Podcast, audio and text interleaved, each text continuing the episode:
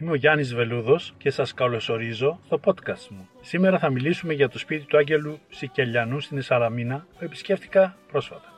Ο Άγγελος Σικελιανός ήταν ένας από τους σημαντικότερους Έλληνες ποιητές του 20ου αιώνα. Γεννήθηκε στην Κέρκυρα το 1884 και πέθανε στην Αθήνα το 1951. Το σπίτι του στη Σαλαμίνα, όπου έζησε από το 1937 έως το θάνατό του, είναι ένα σημαντικό πολιτιστικό μνημείο. Είναι μια μεγάλη διόροφη οικία με έθριο και αυλή. Ο Σικελιανός τα αγόρασε το 1937 και το μετέτρεψε σε ένα όνειρο. Έβαλε στους στίχους τα έργα ζωγραφικής του τα βιβλία του και τα προσωπικά του αντικείμενα. Δημιούργησε ένα χώρο όπου μπορούσε να δημιουργεί και να απολαμβάνει τη φύση. Στο σπίτι της Αλαμίνα, ο Σικελιανός έγραψε μερικά από τα σημαντικότερα έργα του, όπως το ποίημα, ο μυστικός δείπνος και το θεατρικό έργο Ο Δελφίνος. Το σπίτι ήταν επίσης ένα σημαντικό κέντρο πολιτισμού, όπου ο Σικελιανός φιλοξένησε διανοούμενους και καλλιτέχνες από όλο τον κόσμο. Το σπίτι του Άγγελου Σικελιανού στη Σαλαμίνα είναι ένα σημαντικό μέρος της ελληνικής λογοτεχνικής και πολιτιστικής ιστορίας. Είναι ένα μέρος όπου ο ποιητής έζησε και δημιούργησε και όπου φιλοξένησε ανθρώπους από όλο τον κόσμο. Το σπίτι είναι σήμερα μουσείο και είναι ανοιχτό για το. Σας ευχαριστώ που με ακούσατε. Μέχρι την